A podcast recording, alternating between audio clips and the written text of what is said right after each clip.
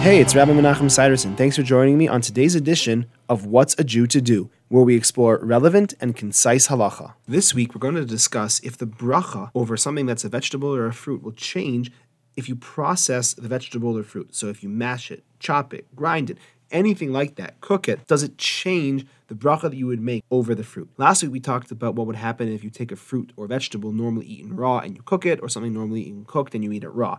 But here we're talking about specifically where there's a change in the appearance or the way it, it's processed in the fruit or vegetable. So the first halacha that's important is if the fruit or vegetable or part of the fruit or vegetable is still intact, it retains the original bracha, even though the end product is not really recognizable to be that original fruit or vegetable. Great example you take corn and you pop it into popcorn. Whole kernels of corn, which are popped, are still borei pri ha'adama, just like corn is, even though the corn kernel doesn't really bear much semblance at all to the final product, the kernel of corn. Because the kernel of corn is technically still intact, it's just fully changed its appearance, the bracha remains borei pri ha'adama. That's all for today. I hope you enjoyed. If you have any questions or for further discussion, please give me a call. I'd love to hear from you. 303 386 2704. Have a great day.